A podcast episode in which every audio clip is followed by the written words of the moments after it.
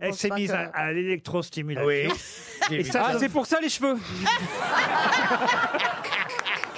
et, et- et ça se voit, ça se voit. Combien de séances vous avez fait déjà Ça va casser le mythe, Laurent. J'en Combien ai fait qu'une pour l'instant. C'est très efficace, Ah, mais oui, c'est c'est vrai. très fatigant. Quand je suis sortie de cette séance, eh bien, je me suis endormie chez Maison du Monde dans un canapé pendant trois heures.